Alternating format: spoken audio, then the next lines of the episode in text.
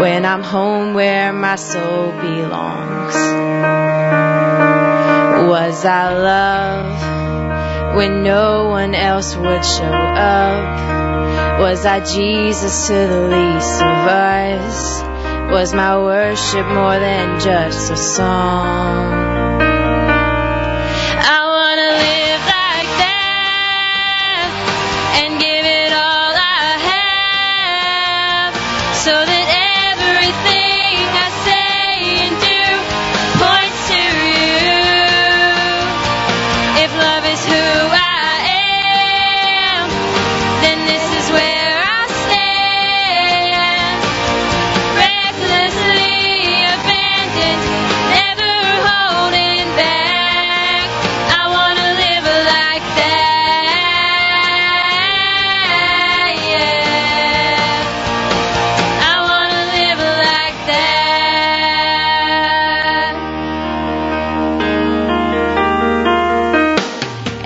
I proof that you are who you say you are?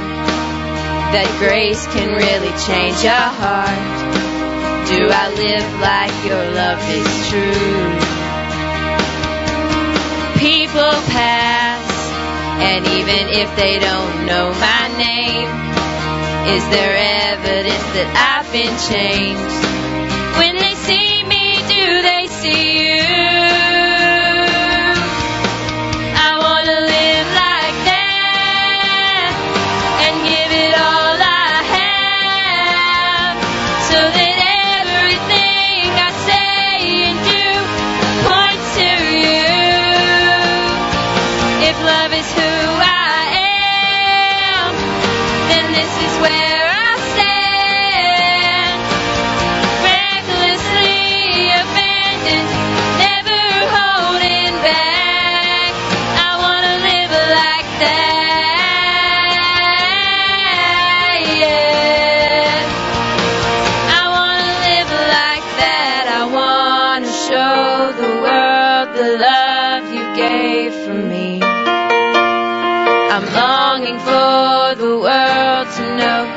the glory of the King.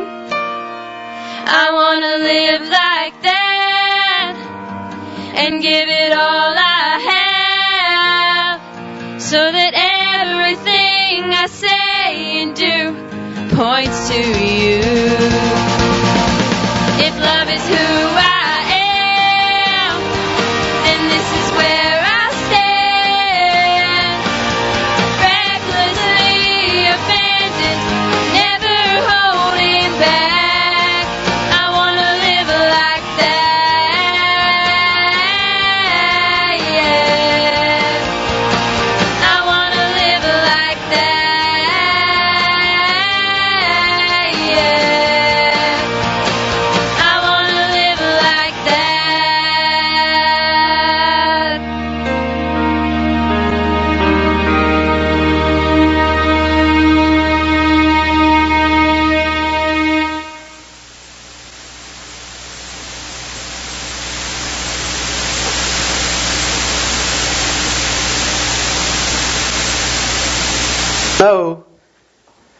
That somebody in the family can sing like that.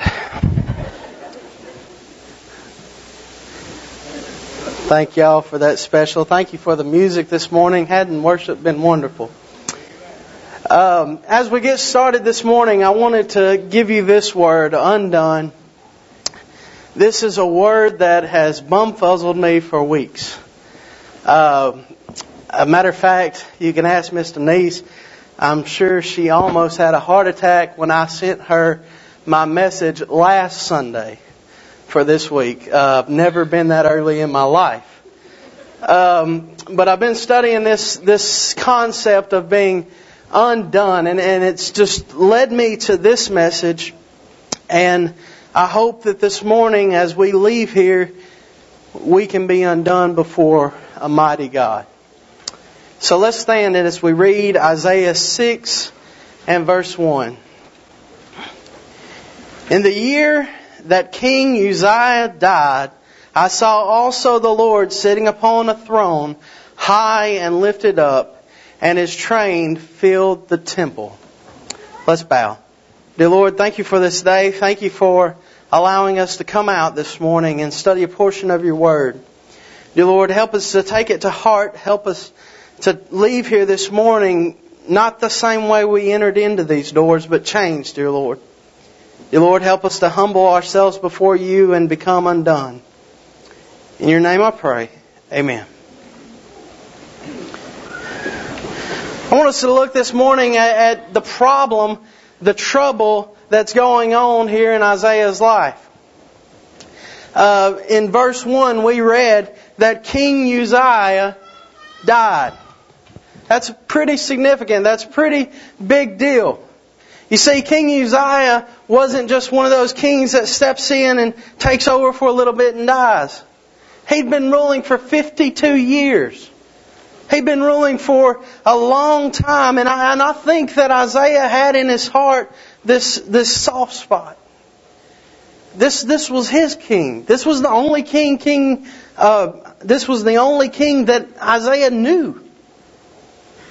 Uh, if you look back in Isaiah 1, it lists the kings who Isaiah was a prophet under these kings, and, and I, Uzziah was the very first one. And he was a good king up until he made one mistake. I'm going to say that, and we're going to look at that real quick. In Second Chronicles, it kind of explains the life of um, King Uzziah, starting in chapter 26. We're going to read verses 3 through 7. Listen to this. Sixteen years old was Uzziah when he began to reign, and he reigned fifty and two years in Jerusalem. His mother's name was also Jecoliah of Jerusalem, and he did that which was right in the sight of the Lord, according to all his father Amaziah did. And he sought God in the days of Zechariah, who had understanding in the visions of God, and as long as he sought the Lord, God made him to prosper. And he went forth and warred against the Philistines and brake down the walls of Gath and the wall of Jabneh and the wall of Ashdod and built cities about Ashdod and among the Philistines. And God helped him against the Philistines and against the Arabians and that Arabians that dwelt in Gurbaal and Mehunims. Listen, he was an awesome king. He did a lot of good things. He, he God, he, favored him that when he went to war, they not only conquered these places, but they put big cities on top of these places. That's the kind of king he was. He was a very prosperous king, and he had a mess up. Look at verse 16. It says, But when he was strong, okay, that, that word strong there conveys the message of, of when he was built up, when he had done many great things. He, he was pretty much prideful in this instance his heart was lifted up to his destruction. What's the old saying go? Pride comes before the fall. That's exactly where he's at right now. For he transgressed against the Lord his God and went into the temple of the Lord to burn incense upon the altar of incense.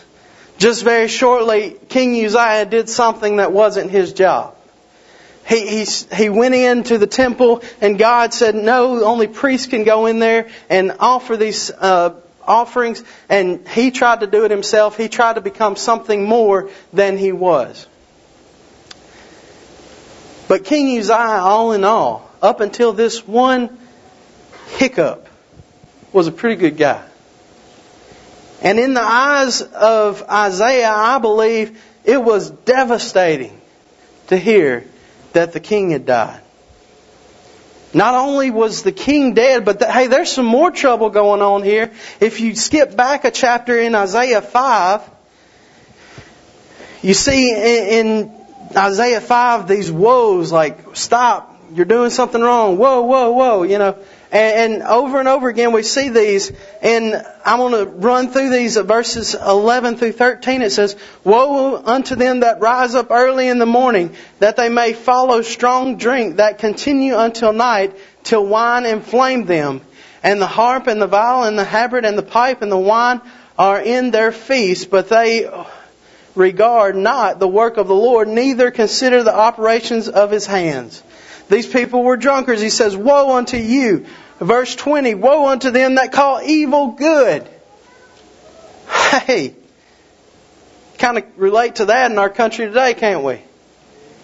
I mean, that's just right there in the forefront of what we're seeing today in, in America. Verse 21, Woe unto them that are wise in their own eyes and prudent in their own sight. They, they seek wisdom, but it's not the wisdom of God, it's the wisdom of this world. And then after the woes, we see this in verse 26 through 30. And he, and he will lift up and ensign to the nations from afar. Well, yep, I'm right and will hiss unto them from the end of the earth, and behold, they shall come with speed swiftly. None shall be weary nor stumble among them, none shall slumber nor sleep, neither shall the girdle of their loins be loosed, nor the latchet of their shoes be broken, whose arrows are sharp, and all their bows bent, their horses' hoofs shall be counted like flint, and their wheels like a whirlwind. Their roaring shall be like a lion, they shall roar like young lions, yea, they shall roar and lay hold of the prey, and shall, and shall carry it away safe, and none shall deliver it. And in that day there shall roar against them like the roaring of the sea, and if one look unto the land, behold darkness and sorrow, and the light is darkened in the heavens thereof. Listen here. In, in my terminology, God's fixing to bring the rain. He's fixing to make it rain judgment on Israel. And because of the things they've got, the problems that they've got in the midst of their world, they're very troubled. I tell you, as I read through this passage, I couldn't help but finding myself relating to what's going on here in Isaiah the world I live in is is is crooked to a point. Uh, we we have laws, we have things going on in effect that that are not wrong. They call they calling rights that are not right.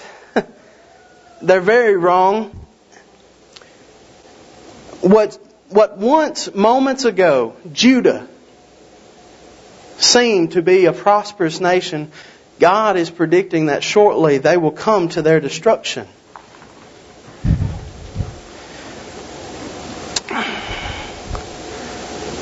I look around our country and I see these rights that aren't right at all being given out, and I think, when is our destruction coming? I, for one, am troubled. I can look around us right here this morning and, and see many of you that are probably troubled as well. But let's look at the rest of Isaiah's vision. You see, in his vision, let's go back to chapter 6 and look at verse 1 through 5. In the year that King Uzziah died, I saw also the Lord sitting upon a throne high and lifted up, and his train filled the temple. Above it stood the seraphims. Each one had six wings. With twain he covered his face, and with twain he covered his feet, and with twain he did fly. And one cried unto another and said, Holy, holy, holy is the Lord of hosts. The whole earth is full of his glory. And the post of the door moved at the voice of him that cried, and the house was filled with smoke. Then I, then said I, Woe is me, for I am undone because I am a man of unclean lips and dwell in the midst of a people of unclean lips. For mine eyes have seen the King, the Lord of hosts. Here in the middle of Isaiah's trouble, he gets the vision he needs. What do you mean by that, Trey? He sees that the king is dead, King Uzziah is dead, and his, his country is under attack. And here he gets a vision that the King of Kings is not dead. He is on his throne. In the middle of our trouble, that's what we need to remember that the King of Kings is not dead. He's on his throne. He is high and lifted up. And that doesn't mean that he's just above other kings. That means he's above principalities. He's above powers. He's above forces of nature. That's my God and he's on his throne ruling and reigning. That's something powerful. When King Uzziah had died, you can see a hope of a nation despairing, but here is a vision from God to bring back that hope. That God is still on His throne. And no matter the chaos that consumes our world and no matter the difficulties we face, He is still there. You know, I, I refer to this song often, but it's one of my favorite songs. Uh, a lady named J.J. Heller wrote this song. It says, When my world is shaking, heaven stands. When my heart is breaking, I never leave your hands. How about that? That's the kind of God we serve. That when everything in this world is chaotic and it's shaking and we don't know the answer, heaven stands undefeated, undenied, God is in control.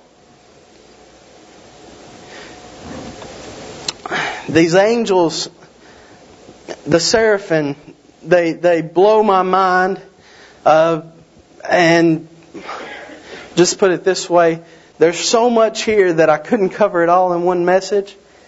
But let me tell you a couple things about these seraphim. They had six wings apiece. And one author said they had six wings, four to reverence God and two to serve Him. That's pretty interesting. Because when we get God in the right perspective, when we reverence God the way we ought to, our service will work. And they take twice as much uh, of, of their power, their wings, to reverence themselves before God than to serve Him. That's an awesome lesson could preach a whole other message, but we're not going to go there. I, I just see so many things in these seraphims. One is they, they cried, Holy, holy, holy is the Lord of hosts. The whole earth is full of His glory.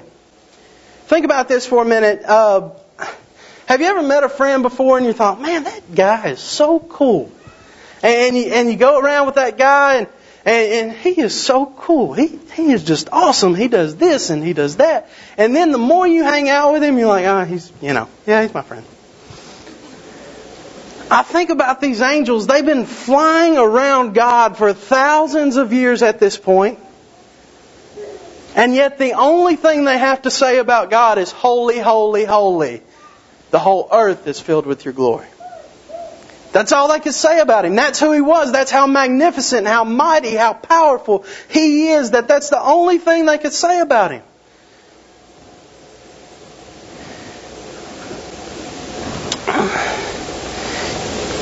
What if that was the message that ringed across our lips? Holy, holy, holy is He. He is in control of my life. He's in control of your life. He's in control of, of the world we stand in. The result of this vision leads Isaiah to say these words, Woe is me! For I am undone because I am a man of unclean lips and I dwell in the midst of a people of unclean lips. For mine eyes have seen the King. Undone. I'm going to just give you uh, what I've got. This morning, I, I, I, I hope that you get this. Merriam Webster defines this word undone, and one of the several definitions is defeated or destroyed. I think that's how Isaiah felt. In the midst of God, in His holiness, His righteousness. He had no way of comparing to that, and he felt defeated or destroyed.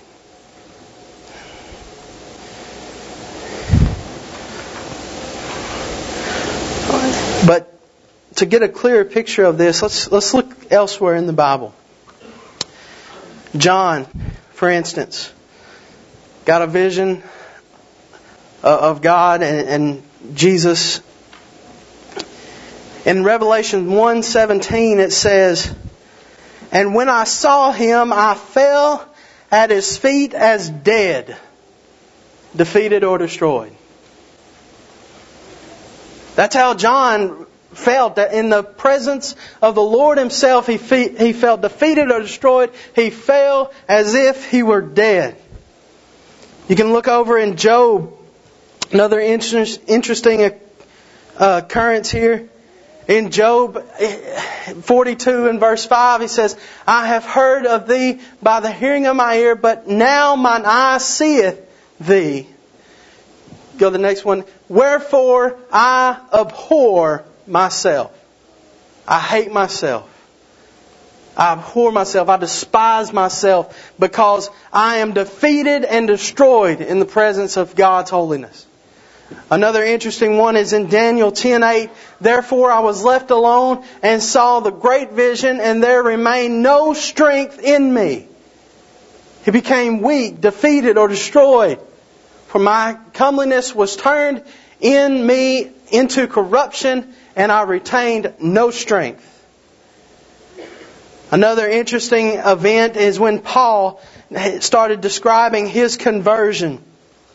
In Philippians 3 7, he says, But what things were gained to me, I counted as loss for Christ. In the presence of God, I don't matter.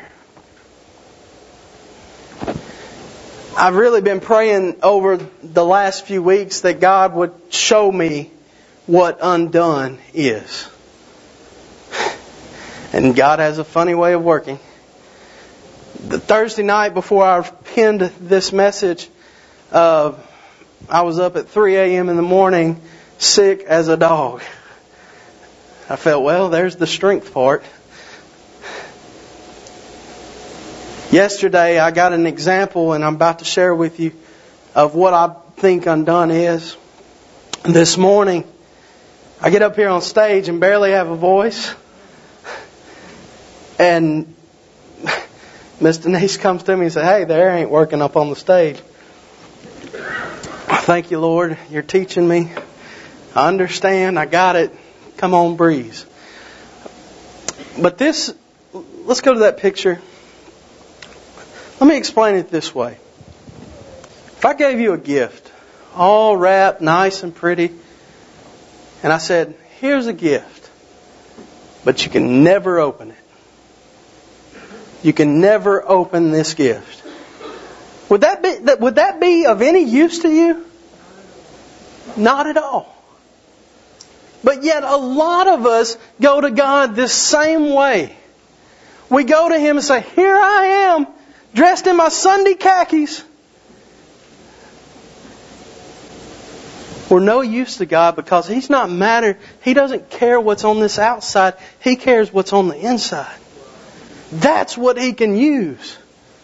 And before we come undone, before we take off the layers, before we say, God, take away my pride, take away my sin, take away whatever it is in this life,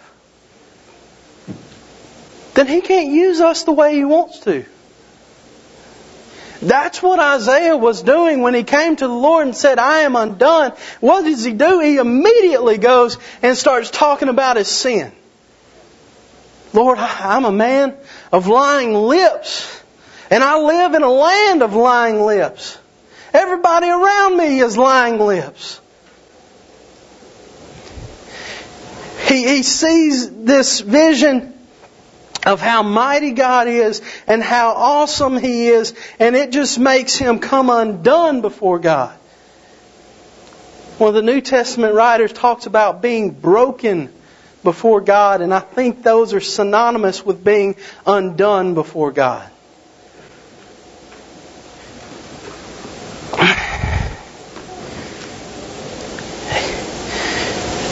There are many of us here this morning that want to be used of God the way He wants to use us, but we're holding in that secret sin. We think nobody in the world knows about this issue and it can't affect me. Well, it's affecting you. Because God's not using you the way He wants to.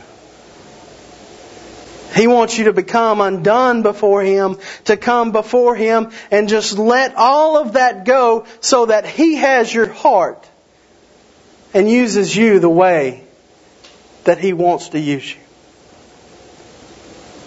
If you look now in verses 5 through 8, we see the response that comes from this. Then said I, Woe is me, for I am undone, because I am a man of unclean lips, and I dwell in the midst of a people of unclean lips. For mine eyes have seen the King, the Lord of hosts. Then flew one of the seraphims unto me, having a live coal in his hand, which he had taken with the tongs from off the altar. And he laid it upon my mouth and said, Lo, this hath touched my lips, and thine iniquity is taken away, and thy sin purged. Then look here at verse 8. Also I heard the voice of the Lord saying, Whom shall I send? And who will go for us? Then said I, Here am I, send me. See, Isaiah, he realized who the true king was. What does he say at the end of verse 5? The king, the Lord of hosts. This is the king that not only able to rule and reign, but he was also a king that was able to forgive the sins of man. The angel brought this coal off the altar, and let me tell you, there's so many things that we could go into and we could talk about about this coal and the altar that he took it from. But let me let me just back up and make this very simple. In the temple of Old Testament times, the altar was a part and a figure of the forthcoming sacrifice that Jesus would do on the cross. That's what it ultimately represents. In Hebrews 9, I think we have an explanation of what's going on here. Way better than Trey Emery can explain it. We'll look at the scriptures.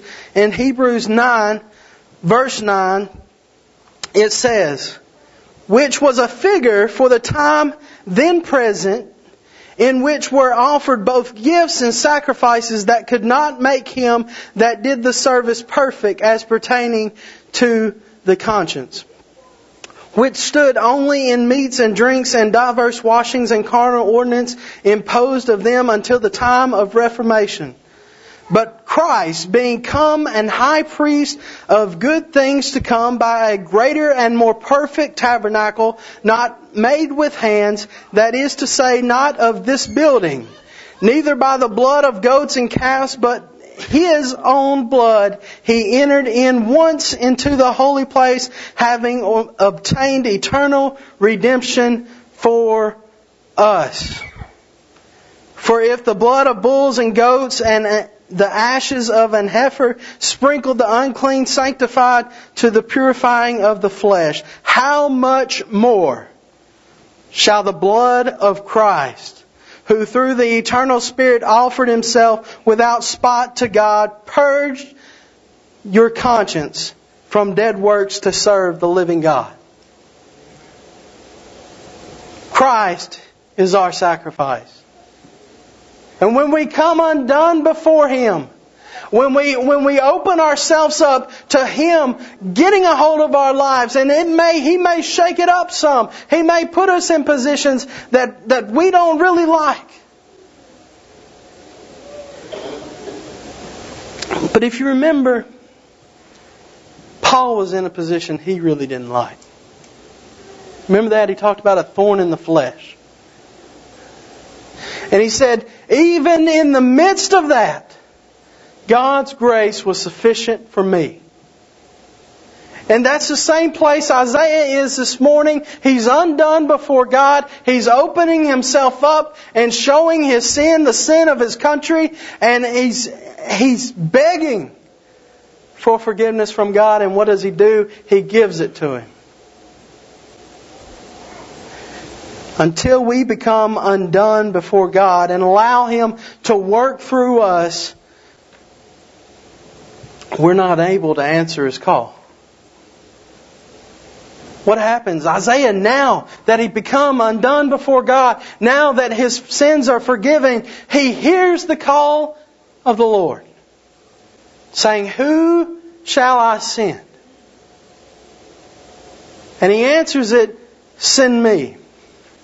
But let me tell you, that send me is not send Isaiah. That send me is send the man that you've redeemed. Send the man whose heart is yours. Send me, not in my own strength, but in your strength.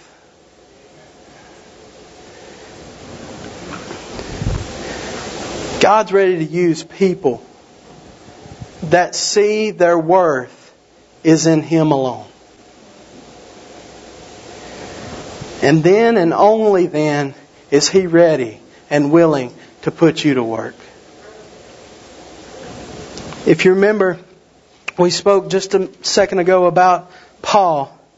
I want to take you to a passage in 1 Corinthians. Sorry, 2 Corinthians. Chapter 12 and verse 9. Here's where God tells Paul, My grace is sufficient for thee, for my strength is made perfect in weakness. Did y'all get that? My strength is made perfect in weakness. Most gladly, therefore, will I rather glory in my infirmities, that the power of Christ may rest upon me. Therefore I take pleasure in infirmities and reproaches, in necessities and persecutions, in distress for Christ's sake. For when I am weak, then I am strong.